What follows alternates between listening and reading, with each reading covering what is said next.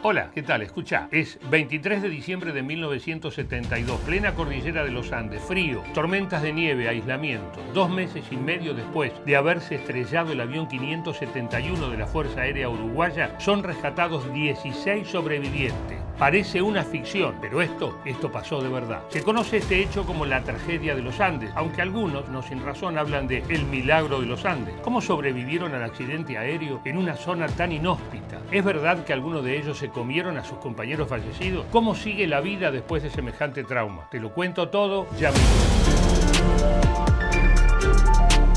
Equipo uruguayo de rugby amateur All Christians Club salió el 12 de octubre de 1972 desde Montevideo con destino a Santiago de Chile. Debía jugar ahí un partido contra el Old Boys Club, un equipo inglés. Para ese viaje, el presidente del club, Daniel Juan, había contratado un avión doble turbo hélice de la Fuerza Aérea Uruguaya, en el que viajaban 40 pasajeros y 5 tripulantes. Como había una fuerte tormenta sobre la cordillera de los Andes, el avión debió aterrizar en Mendoza, donde la delegación pasó una noche. Hacia las 2 de la tarde del día siguiente las condiciones no habían mejorado mucho, pero el vuelo despegó igual. Empezaba a consumarse la tragedia.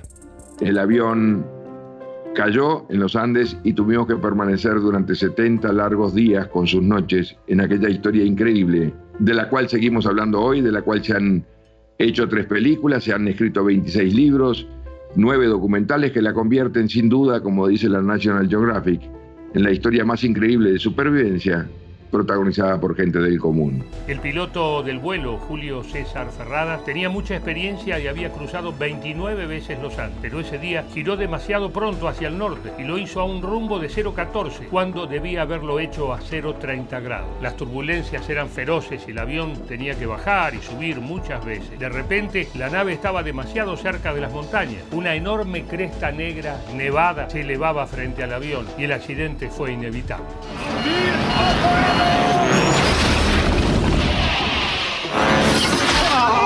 Ah!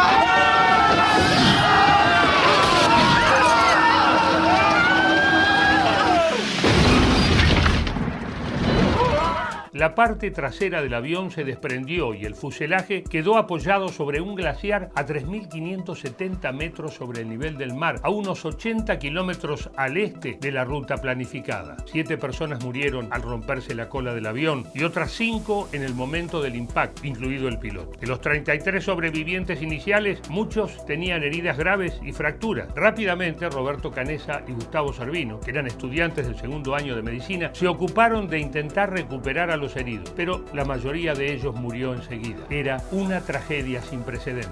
Hola Lalo, el 22 cumplimos 49 años que fuimos rescatados y en un instante nos encontramos en el medio de la, cordillera de los Andes a 4.000 metros de altura con 18 amigos muertos.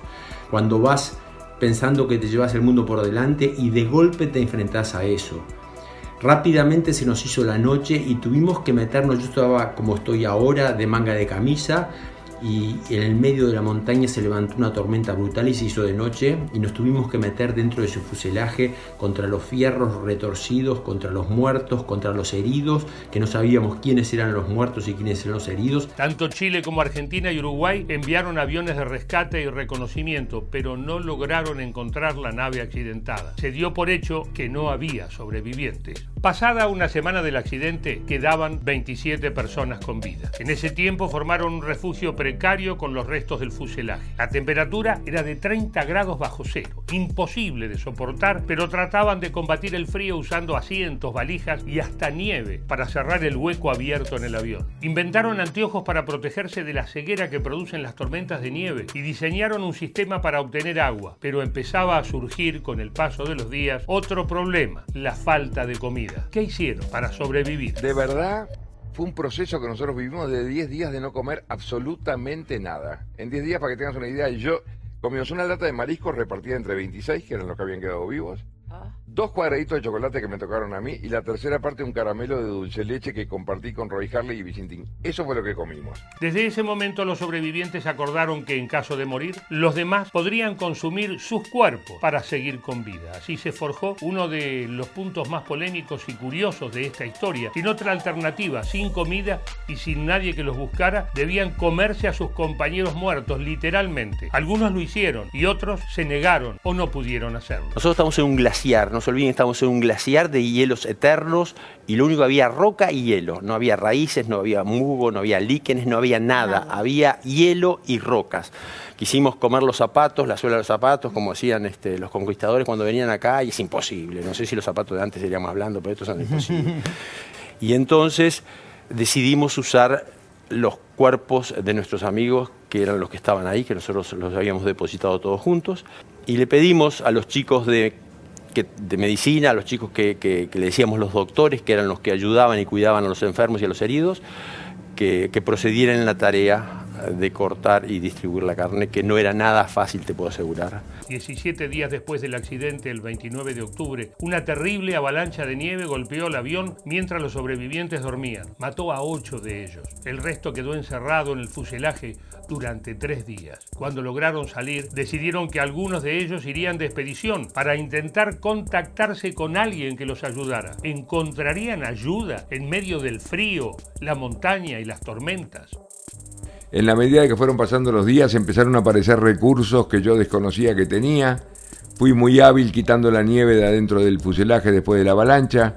Fui muy hábil tapeando el avión para que no entrara frío, o sea que son cosas que fueron apareciendo en mí. Después cosí un bolso de dormir, que fue el orgullo mayor de las cosas que, que he hecho en mi vida. O sea que me empecé a dar cuenta que era un tipo útil, aunque te parezca mentira.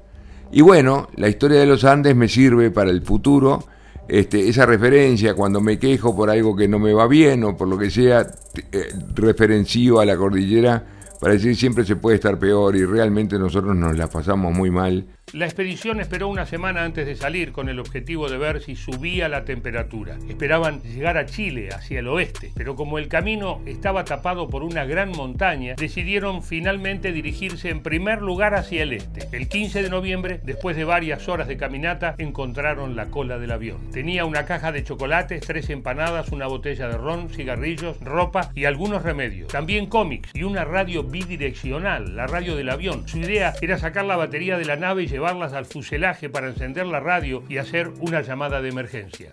Yo miraba todos los días a la montaña que tenía hacia el oeste, esta ahí. Planeaba cómo iba a escalar, cómo iba a subir esa montaña, cómo iba a subir todos los días.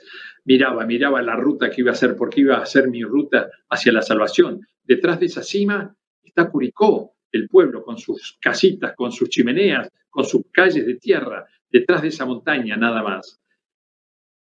Y en el correr de las semanas, algunos van muriendo de gangrena, de debilidad, y nos vamos debilitando. Y yo tenía esa ecuación en mi cabeza. Tengo que irme de aquí antes de que esté demasiado débil como para intentarlo, pero tengo que esperar que llegue el verano, pero tengo que salir. Y ustedes lo saben, porque la situación ahí no era infinita. Después de varios días de intentar que funcionara la radio bidireccional, se rindieron. Cuando llegó el día 60, Después del accidente murió Numa Turcati, la última persona en perder la vida en la nieve. Y fue entonces cuando pasó algo que lo cambió todo. Los sobrevivientes escucharon por la radio a transistores que la Fuerza Aérea Uruguaya había empezado nuevamente la búsqueda. Así fue el 12 de diciembre de 1972, con esperanza renovada, a pesar de todo, que tres de ellos empezaron a escalar la montaña hacia el oeste. Entonces tu mente está tan constringida o apretada por la supervivencia y por el momento y por el vivir el siguiente minuto que no, no podés sentir. Entonces me enojé conmigo mismo.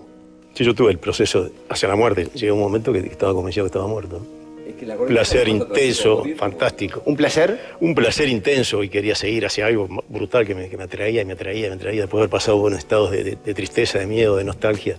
Dos de ellos caminaron varios días. Pudieron llegar a un valle donde encontraron el nacimiento del río San José. Lo siguieron y así empezaron a notar la presencia de elementos que no habían visto en más de dos meses. Vacas, restos de acampe y finalmente tres hombres a caballo. Pero estaban del otro lado del río y la comunicación era imposible. Volvieron al mismo lugar al día siguiente. Del otro lado estaba nuevamente uno de los arrieros. ¿Estaban salvados? A las 13.30 horas, una y media de la tarde presentó en el retén de Puente Negro.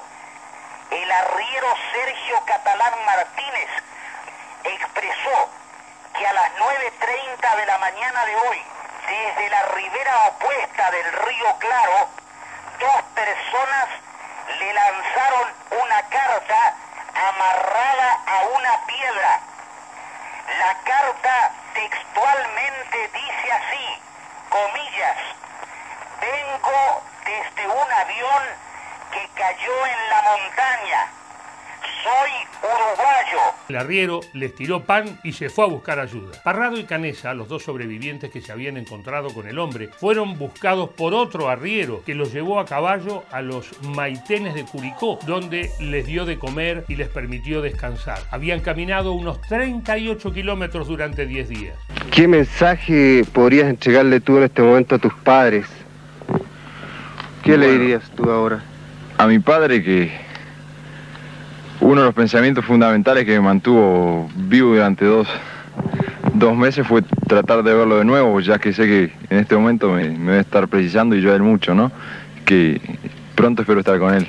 La noticia de que había sobrevivientes de la tragedia se desparramó enseguida. La Fuerza Aérea de Chile aportó tres helicópteros para ayudar con el rescate. El 22 de diciembre de 1972, dos de los helicópteros dieron con el resto de los sobrevivientes. Solo pudieron llevar a la mitad de ellos y el resto fue trasladado al día siguiente. La pesadilla había terminado. ¿Había terminado? Me tocó meterme en un proceso de drogas y de alcohol después de los Andes porque bueno, Quizás no supe manejar bien la fama, digo, nosotros salimos como gente normal y volvimos como famosos, donde ibas en el mundo te querían conocer Pedro Algorta, Roberto Canesa, Alfredo Delgado, Daniel Fernández Strauss, Roberto François Álvarez, Roy Harley, José Luis Inciarte Vázquez, Álvaro Manquín, Javier Metol, Carlos Páez, Fernando Parrado, Ramón Sabela, Adolfo Strauch, Eduardo Strauch, Antonio Vicintín, Gustavo Servino. Esos son los nombres de los 16 sobrevivientes que hace 49 años fueron protagonistas de una de las hazañas de supervivencia más grandes del ser humano y de toda la historia. Desde entonces escribieron libros, contaron la historia mil veces y sobre todo vivieron sus vidas sabiendo que el trabajo en equipo, la solidaridad y una valentía enorme los salvaron de morir en la nieve. No es poco, pibe. Salud.